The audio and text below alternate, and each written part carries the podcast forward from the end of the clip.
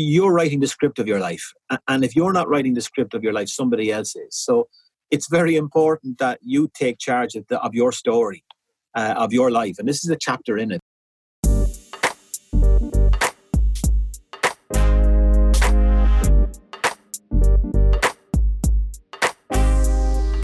Hey everyone, my name is Jack Kavanagh, and you are very welcome to the Only Human podcast.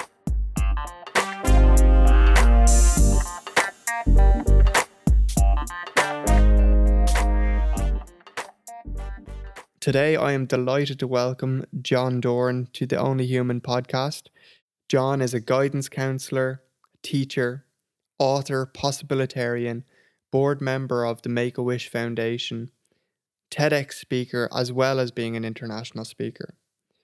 He's a guidance counselor with over 25 years' experience and is passionate about the transformative power of education to disrupt poverty and to help young people do all they can with what they have in the time that they've got and in the space that they're in.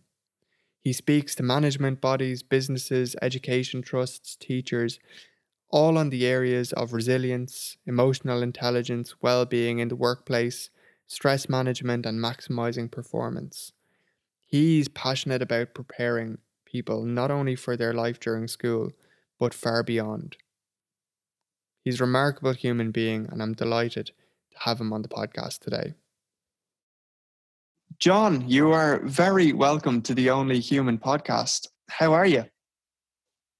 I'm doing terrific I'm fantastic, Jack, and more so to be talking to you on a day where there's no rain. I'm looking out the window at rolling fields. Unfortunately, I'm looking also at roads that have no traffic on them, but um, it's good to join you here this morning.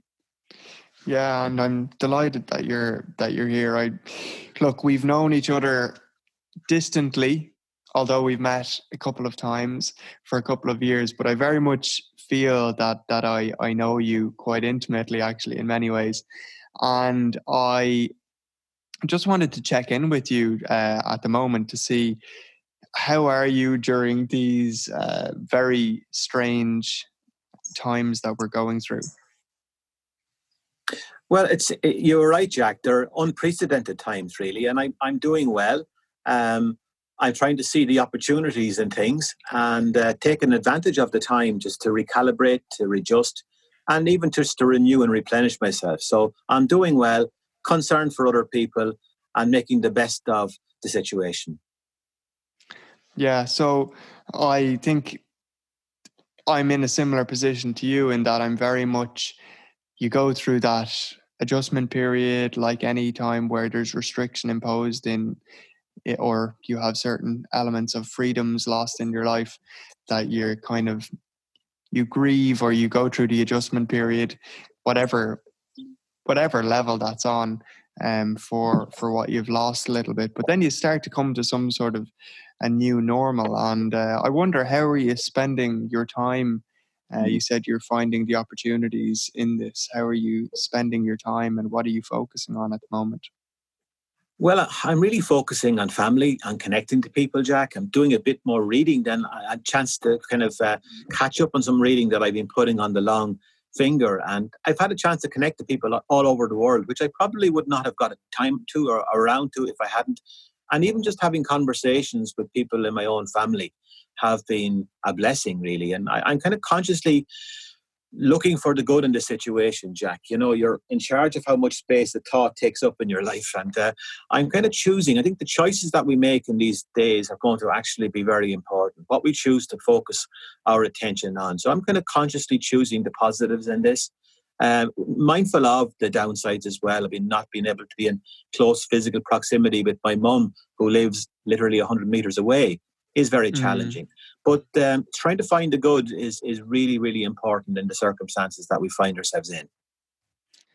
Yeah, I couldn't agree more. There is that important like acknowledgement side of the downside and the real trauma and suffering that is going on within Ireland and around the world for so many people. But there are equal and opposite upsides if we go looking for them as well, and we can create those in our days. So I just on that note, even I, I've definitely found myself having just so much more connection with friends who are living abroad and they have more time to ke- check in and connect i have more time and i think it really puts everything in perspective when when our collective health is possibly put in jeopardy we realize just how much we have to be grateful for and i know that gratitude yeah. is something that you speak massively about and you're a huge advocate of why is it so important in our lives?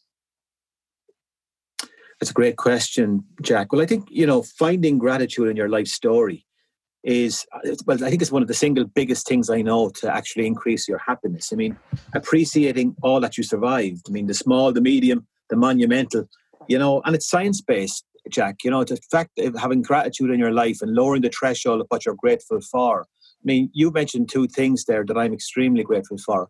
The time, which is one of the most important things we have in our life, 86,400 seconds a day. You know, and rather than engaging in trivial pursuits, I'm actually getting a chance to, to spend time developing myself, developing relationships in my life. And the other one there, Jack, you mentioned is perspective.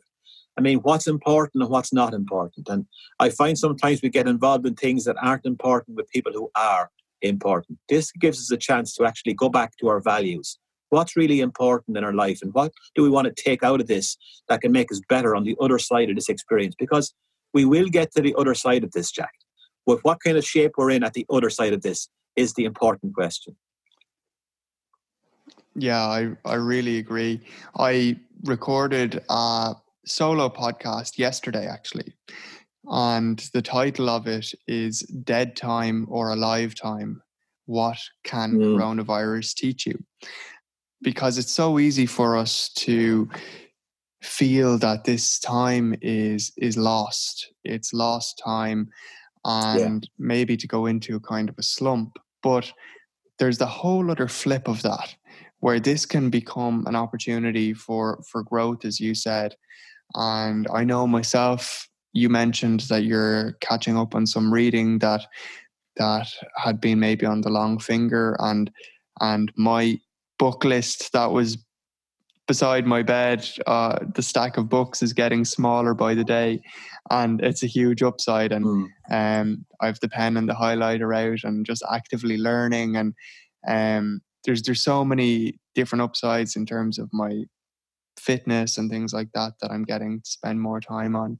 So those things are there. And I know that you talk about this whole idea of lowering the bar of what you're grateful for because so much magic is all around us when when we start to to do that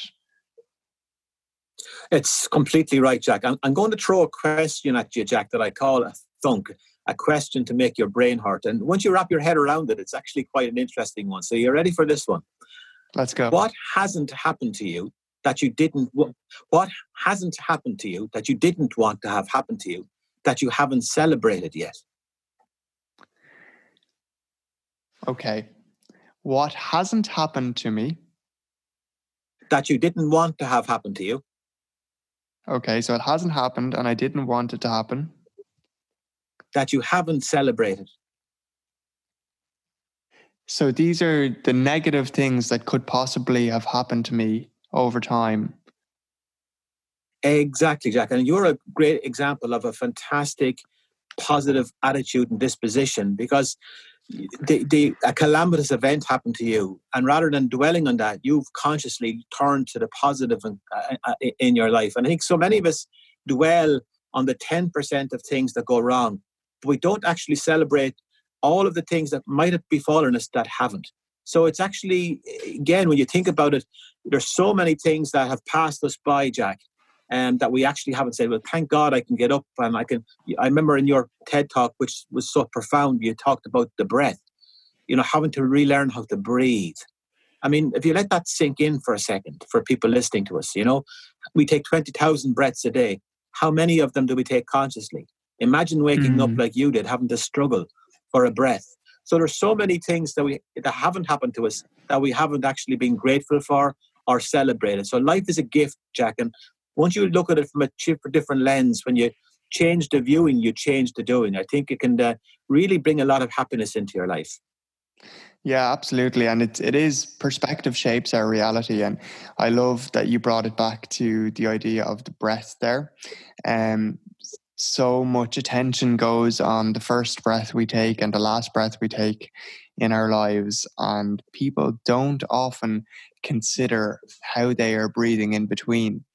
Um, and I know for me that pursuing uh, a practice of mindfulness and building in meditation has has really been profound for me in terms of just grounding me in how simple things can be and how much good we have around us and helping me to see things more objectively to take me out of the negativity bias that we're all programmed with that helped us survive on the savannas hundreds of thousands of years ago but maybe don't serve yeah. us as, as well now. Well, you know, Jack, some of, some of the greatest gifts are hidden in plain sight, and the breath is one of them. I mean, I doubt if any of our listeners, including yourself and myself, when we went to bed last night, said, God, I, I hope I remember to breathe. We, we just take it for granted that we can breathe. And yet, without it, we don't have life. And you, you mentioned something there, Jack. I mean, I think taking a pause when you're living your life on fast forward is really important. And all a pause is is a kind of a conscious break to gather yourself. And I think when we are mindful, we're literally gathering ourselves. It's it's actually stewardship. Uh, it's never a waste of time. It's actually getting out of our head and getting where our feet are, getting into our lives really. And I think we need to do that more more often. And this this is a perfect opportunity to do just that to make to build in mindful moments to our each and every day. I I think that after this period passes, and you said, look, it will pass and the world will be a different place afterwards. The question is, is will the people that inhabit it be different?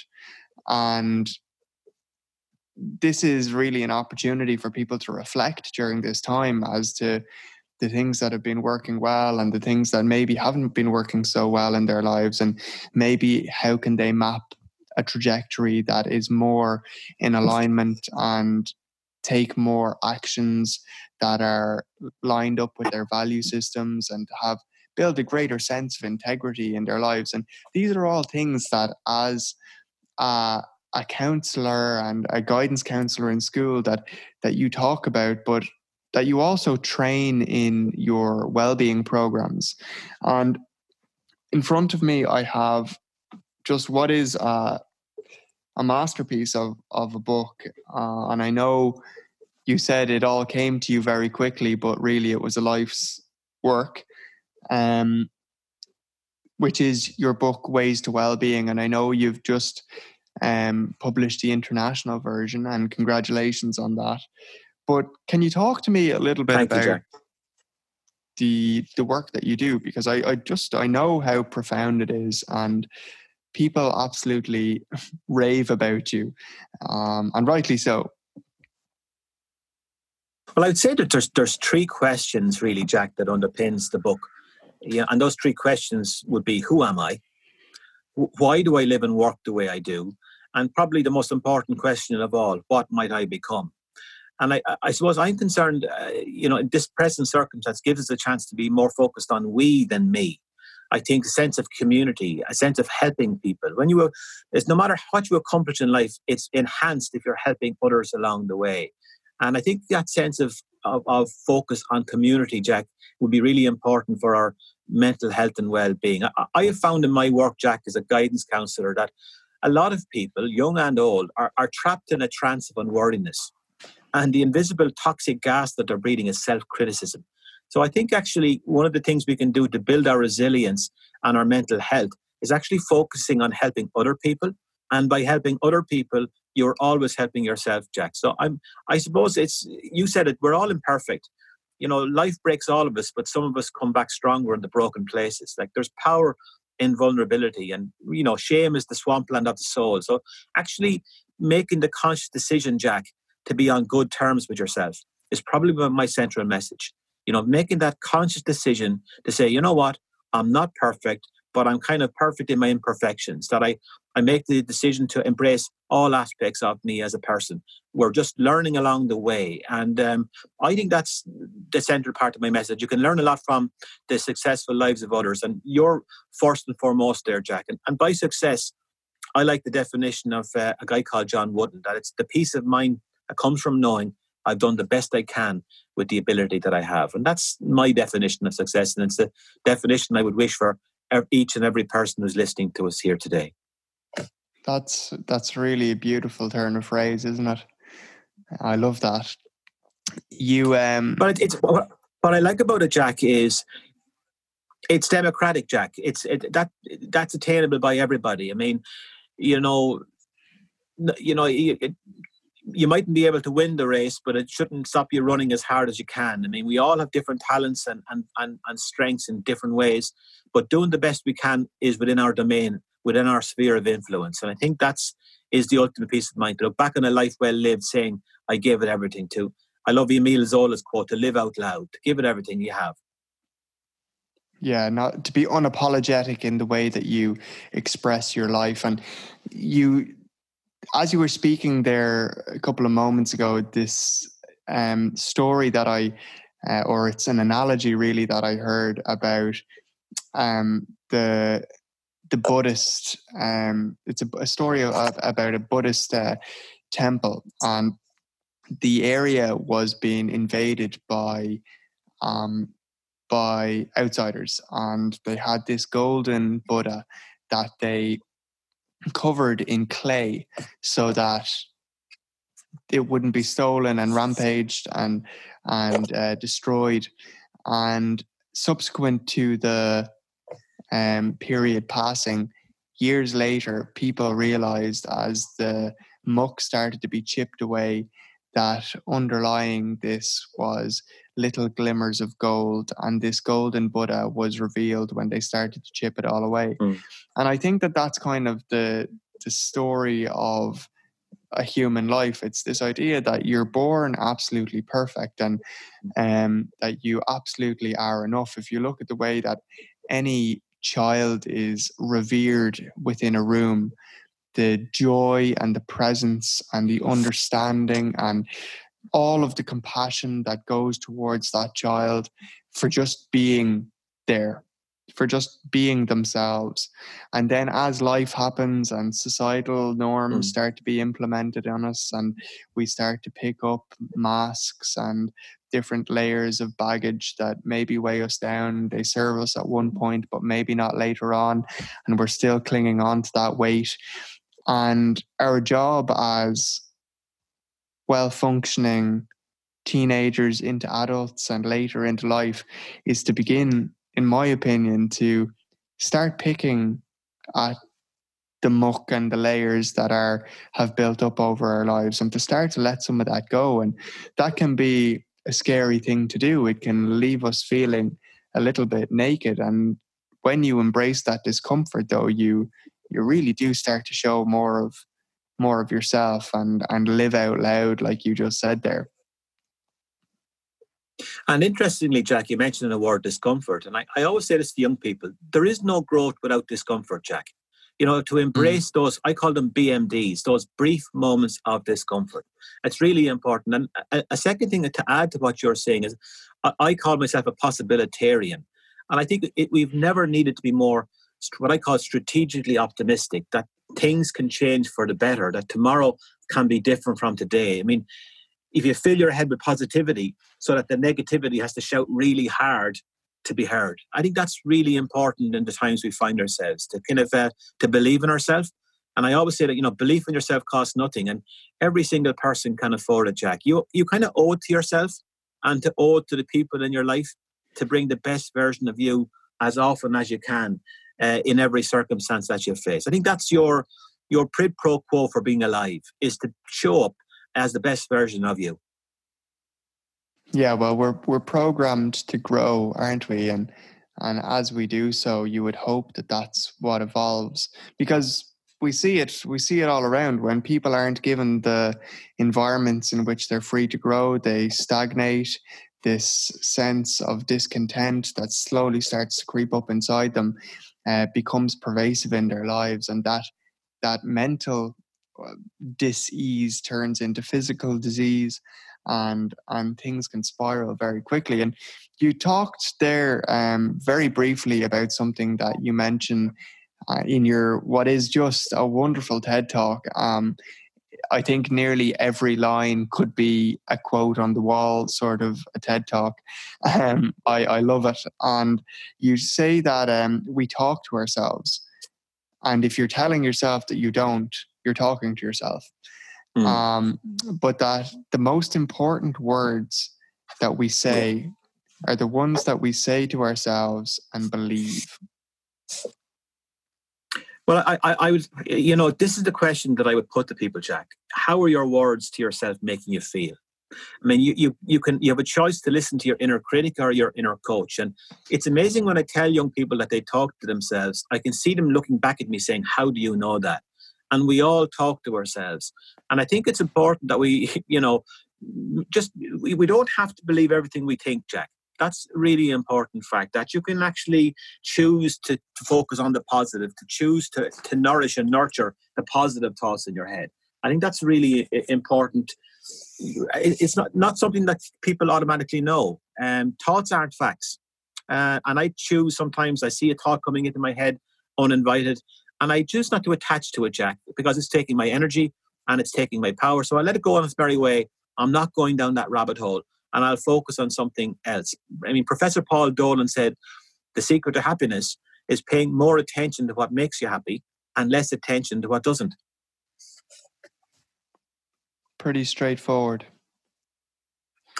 It is, Jack. But you mentioned it. I mean, we do get caught up in a lot of we, we, we get our brains will take us down so many rabbit holes and so many warrens that uh, it can sometimes work against us a little bit. So being aware of that uh, is really important. I think that maybe is a key word, Jack, being aware, awareness of, of our thoughts, to be a dispassionate observer of our thoughts and, and not to be judgmental about them, just to see them as as two electrical impulses. I mean, if there was I went into my classroom, Jack, and there was graffiti on the whiteboard, I'd just rub it off.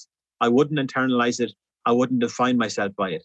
I, I, I get to choose what thoughts to, to, to, to, to nurture and to develop and grow and to focus on, and what thoughts not to focus on that are going to disempower me, going to make me feel bad, feel lesser than.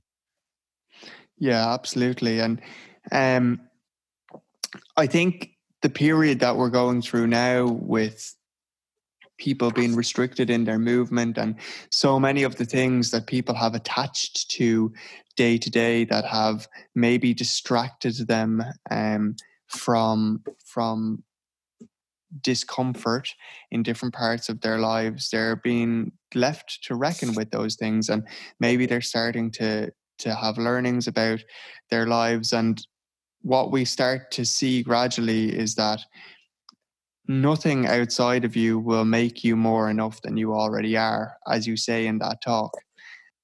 There's discomfort though in letting go of some of those things that maybe we don't have access to now whether it's the fact that you can't get the hair colored or you, you you're uh, you're not able to afford the fancy car anymore or whatever it is that mm. was the the external badge of honor that mm. allowed you to show to others this is who I am um, mm. and this is why I matter rather than I do these things because I value myself well, you know what, Jack? One of the opportunities we've talked a lot about opportunities here. Um, I think that life is about connection, not comparison, and that comparison is the thief of joy. And one of the things about this pandemic is it's a great leveler. We're all in the same boat. There's people not getting their hair cut or their hair colored. We're all in the same place, and that gives us a great opportunity to connect to each other. And and I'd like to also say, Jack, that physical distance, while very important in the times we face ourselves in, it doesn't mean emotional distance. It doesn't mean you don't have to emotionally disconnect. Uh, you know, you have to. It's very important that you emotionally reconnect with people. Maybe, maybe reconnect with a friend that you've lost contact with over over over time. This is the perfect opportunity to reestablish good relationships, and you never know the good that will happen on the other side of the next connection. So I would urge people to reach out to people like they never have before, to seize the moments. And you know what I'm seeing too, Jack? Every day I look at the, the, the television or whatever. You know, we often think that leadership is about, you know, Boris Johnson or the Donald Trumps of the world. I think leadership is about everyday actions that lift each other up. I mean, you're taking a leadership role with this podcast.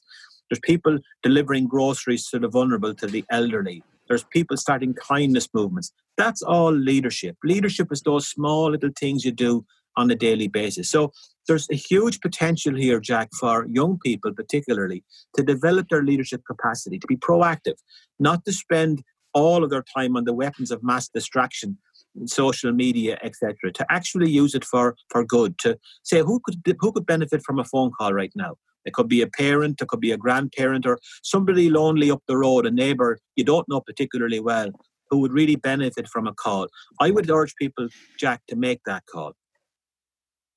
Yeah i I've read a, a book called uh, by Robin Sharma called "The Leader Who Had No Title," and I think it's an amazing philosophy for us to adopt in our own lives because leadership looks different in different areas at different times in different contexts and everybody does it slightly differently and the idea that you have to have a title to step into that role I think is is being really challenged at the moment because like you said we're seeing it in all kinds of different ways people stepping up to the mantle um, creating initiatives filling the gaps um, connecting with people and helping the vulnerable. You know, these are all simple ways, but we lead in our own lives if we choose to. We can lead within our family units if we choose to.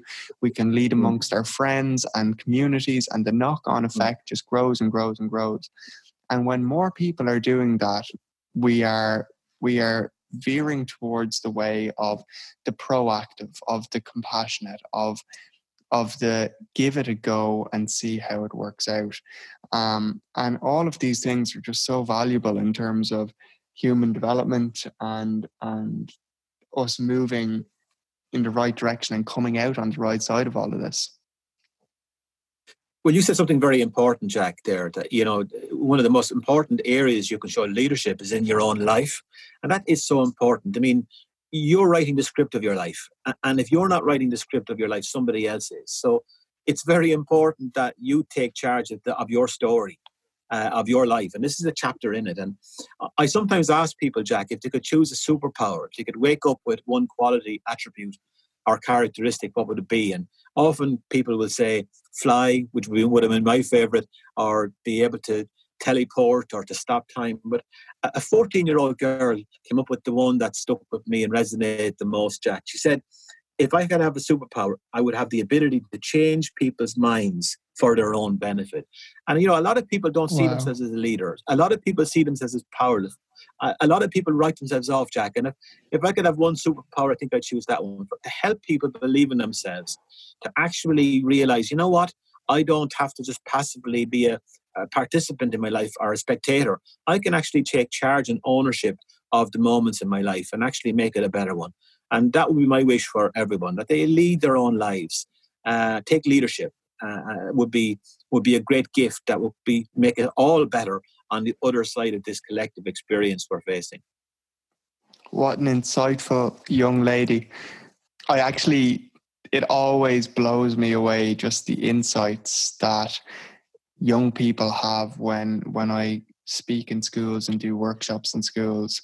They're just full to the brim of really thoughtful things that maybe people would just not expect of people of their age.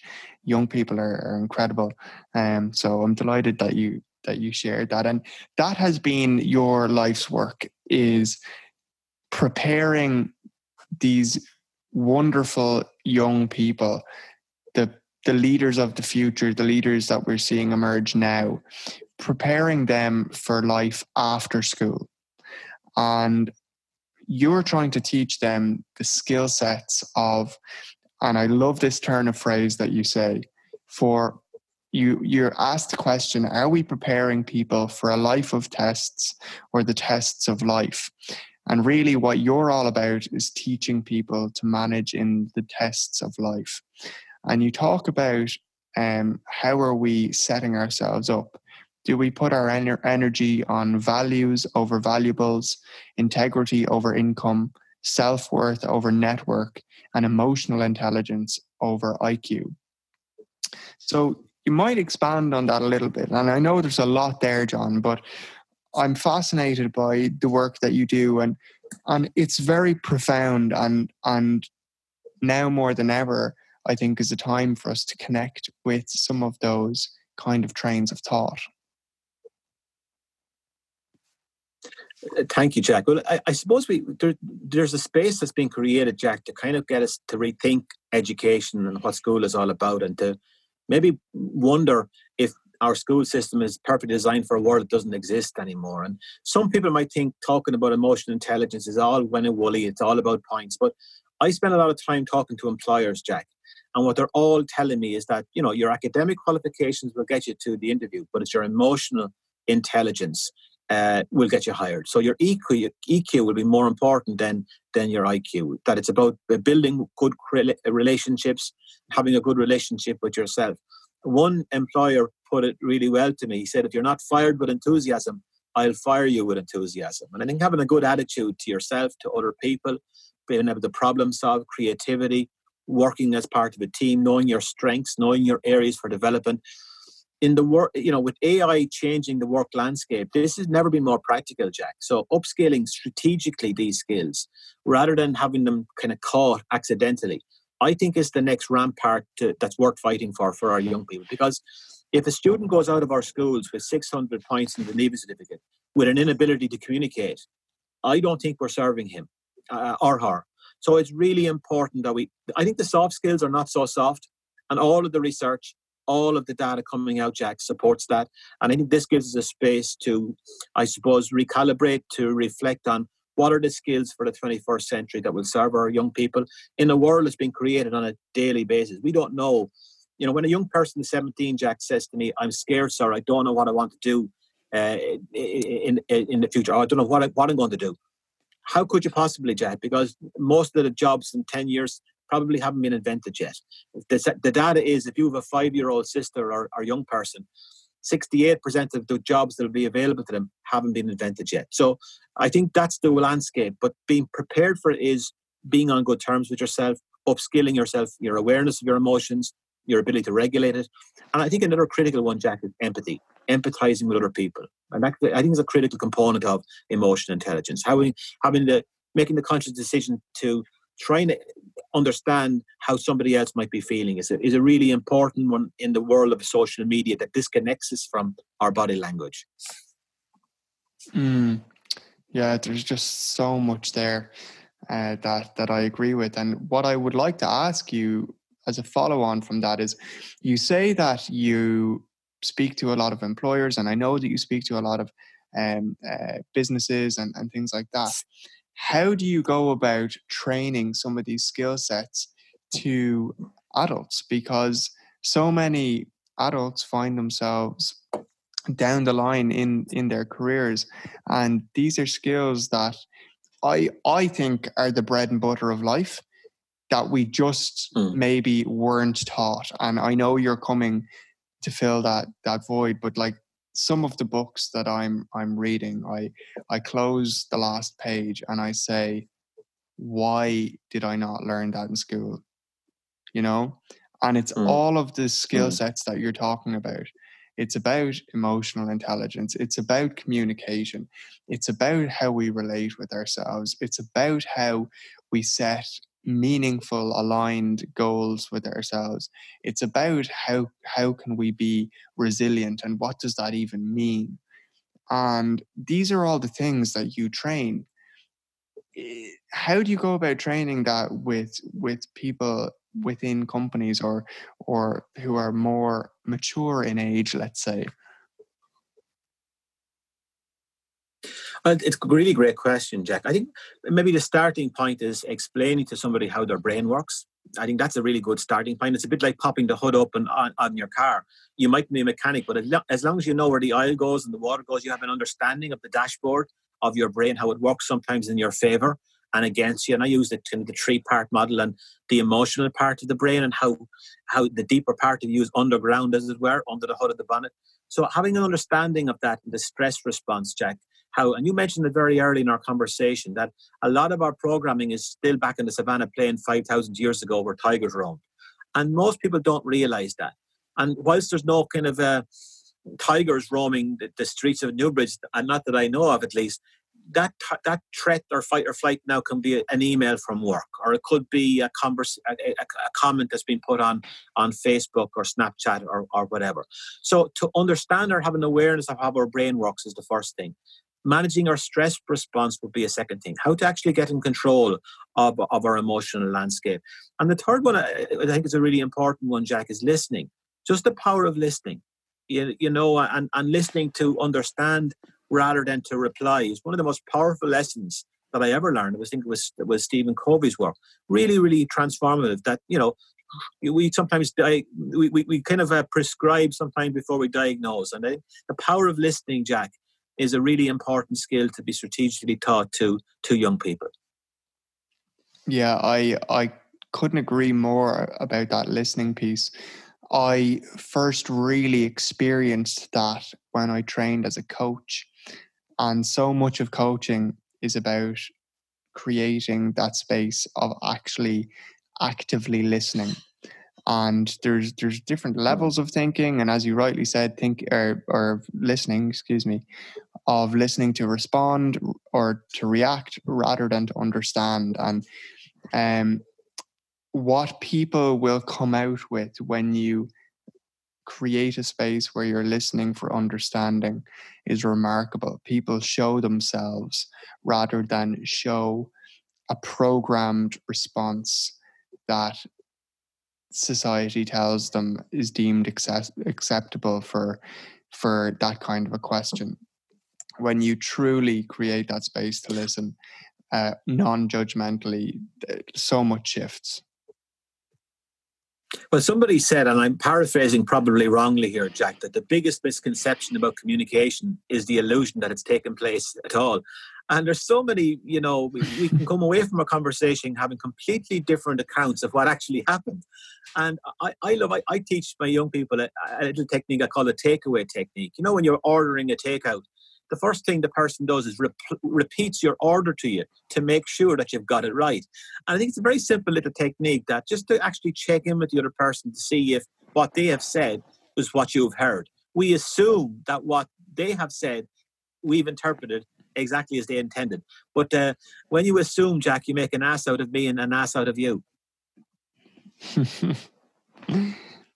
this uh, this falls back into the idea that we are meaning making machines, and depending on our internal architecture of beliefs and value systems and and social constructs and so on, which are different for every individual, uh, we each attach different meaning and understanding to what might initially present as the same information. And so 100% in, in any interaction between two people, the the meaning and understanding that might be taken away is is entirely different. So that idea of of a check-in or a takeaway um, is is a very simple but effective one. I was going to give you an example, Jack, before the break. Um, a sixth year came into me and he said, Look, at sir, I'm under stress with the leaving certificate and, and my girlfriend's in transition year and she has more time to meet than I. And I, I really need to have a conversation with her about maybe dialing down how often we meet. And um, yeah, the, following day he would put it into practice. He said, "Look at Mary, we can't meet as often because of the leaving certificate," and she nodded her head and no problem. He got a phone call a half an hour later, Jack, and uh, it was her best friend saying, "That was how dare you break up with Mary?" He said, "What do you mean break up with Mary? I just wanted to dial it down a little bit, but I I love her to bits, but all Mary heard was we're breaking up." He never said mm. it, but she had come away from the conversation with a very different interpretation. As you said, a very different meaning from that conversation. So to check in with people, maybe to say, what have you what have you heard me say there? It is really important to make sure you're on the same level playing pitch if if if, if possible. Absolutely. I I couldn't agree more with that. Now, a lot of your time has been shifted towards uh, training, and maybe time is the wrong thing, but attention um, is being shifted towards training of other um, teachers around the country and globally. And I know that well-being has become a big buzzword over the last number of years, but the structured, uh, well thought through, formulaic, and evidence based teaching of it is something that maybe has been lacking. And you've come in and very much filled that space. What has been your experience of training um, other teachers and professionals in this area, and what's the appetite like for it at the moment? It's a really, really great question, Jack, because it's something was probably one of the great gifts that this whole work that I'm engaged in gave me is that almost to a person, each and every colleague came ostensibly for the betterment of the young people, but they left the training said, you know what, I really needed that for me. And that's the thing about it that no one is an expert in somebody else's life, Jack. And this is what the training kind of showed that you're kind of surrendering that one up relationship. And, and you mentioned it there earlier. You know, the wisdom of young people doesn't come with chronology. Every young person has something to teach you. Matter of fact, every person in life has something to teach you. So I think my I hope my training is about helping people to reconnect with what's important. You know, my favorite definition of education, Jack, as you know, is it's a conversation between one generation and another about what's important. You know, and one deputy principal came to my training, Jack, and said, "You know what? I feel very guilty. I shouldn't be here. I've got so many things to do." And you could see the stress on her face. And I said, you know what, you're in the right place because this is about you. And here's the thing, Jack that I hope people come to training and leave with. When you're a caregiver, it's very, very important that you give to yourself. That self care is not selfish, it's simply stewardship. That it's counterintuitive to caregivers, but you know, on a plane, you're told to put the mask on yourself first. So it's really important that we nourish ourselves uh, firstly and then we're in a better place. It's an investment in our capacity to help other people. So while I was conscious of being implicit, I was delighted it was explicit when people come up to me after training said, you know what? I didn't realize how much I personally would get out of this. And that really was very satisfying to me, Jack, that it was about building up your own capacity, your own well being. You know, on your to do list, Jack, quite often your own well being is at the bottom of it you know so and maybe to have a to be list rather than a to do list. So it gives people all i do is create a space for people to think about what's important maybe to connect to themselves in a way they haven't for some time. Yeah and it's it's so much of what i'm about as well and i i just think it's it's fantastic and it's so needed.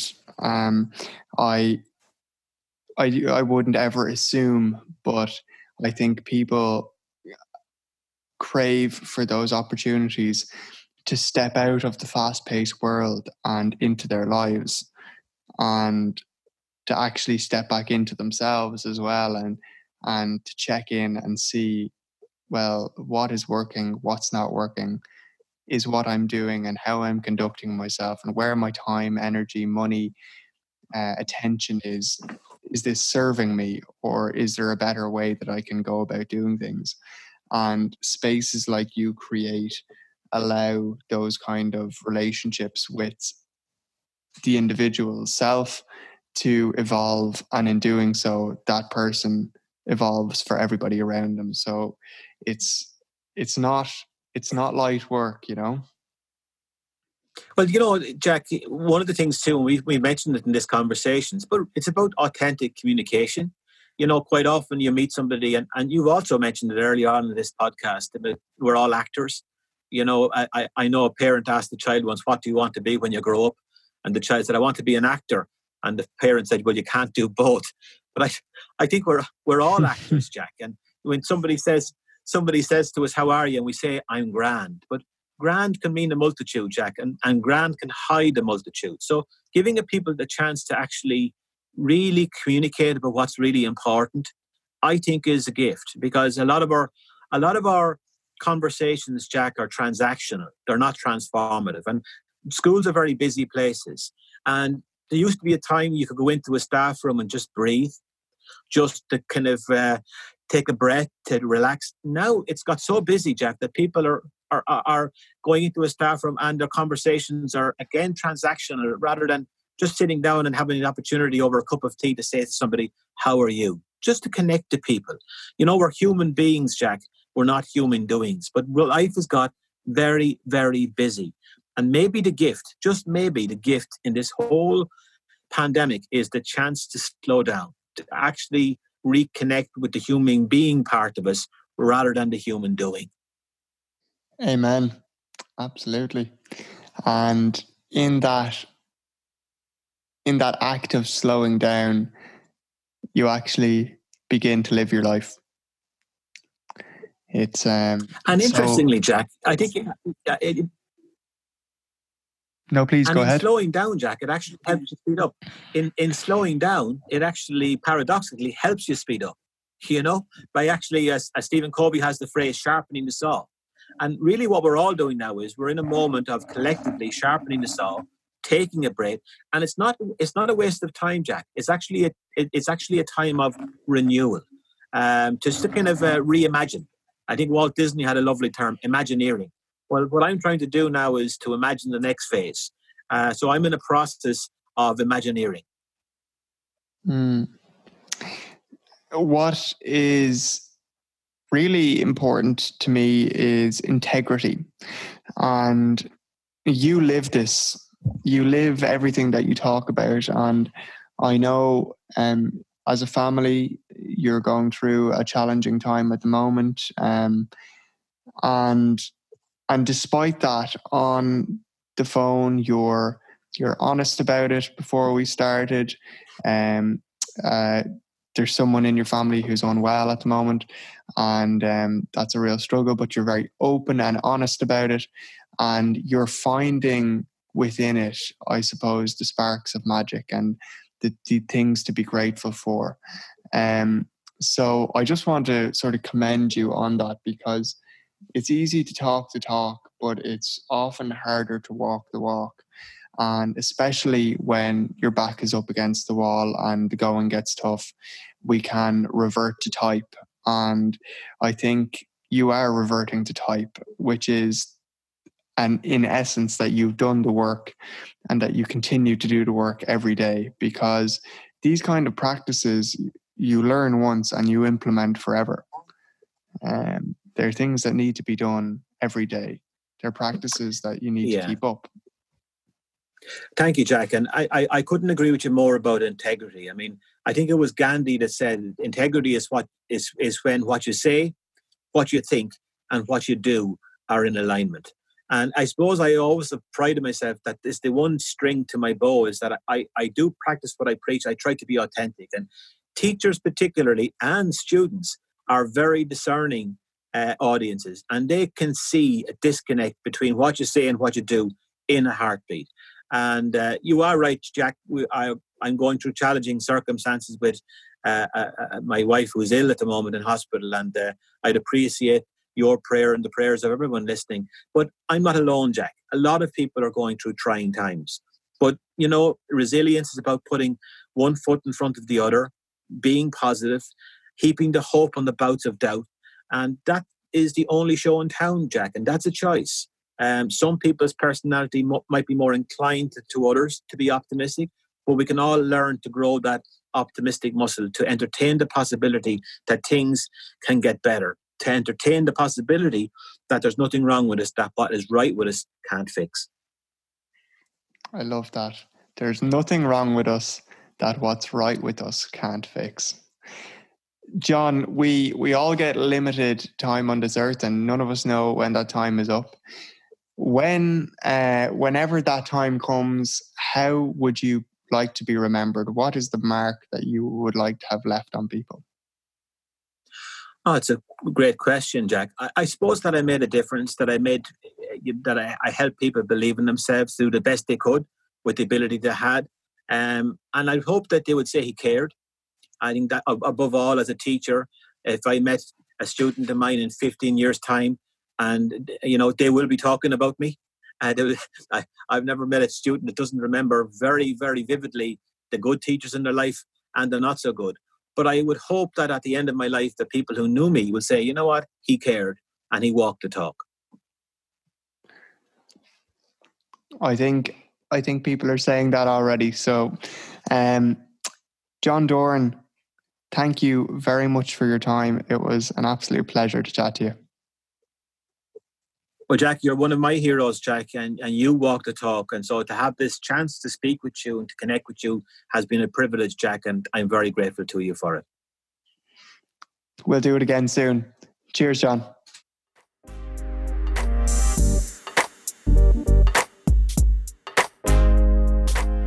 If something in this podcast has resonated with you, I'd really appreciate if you could give it a share.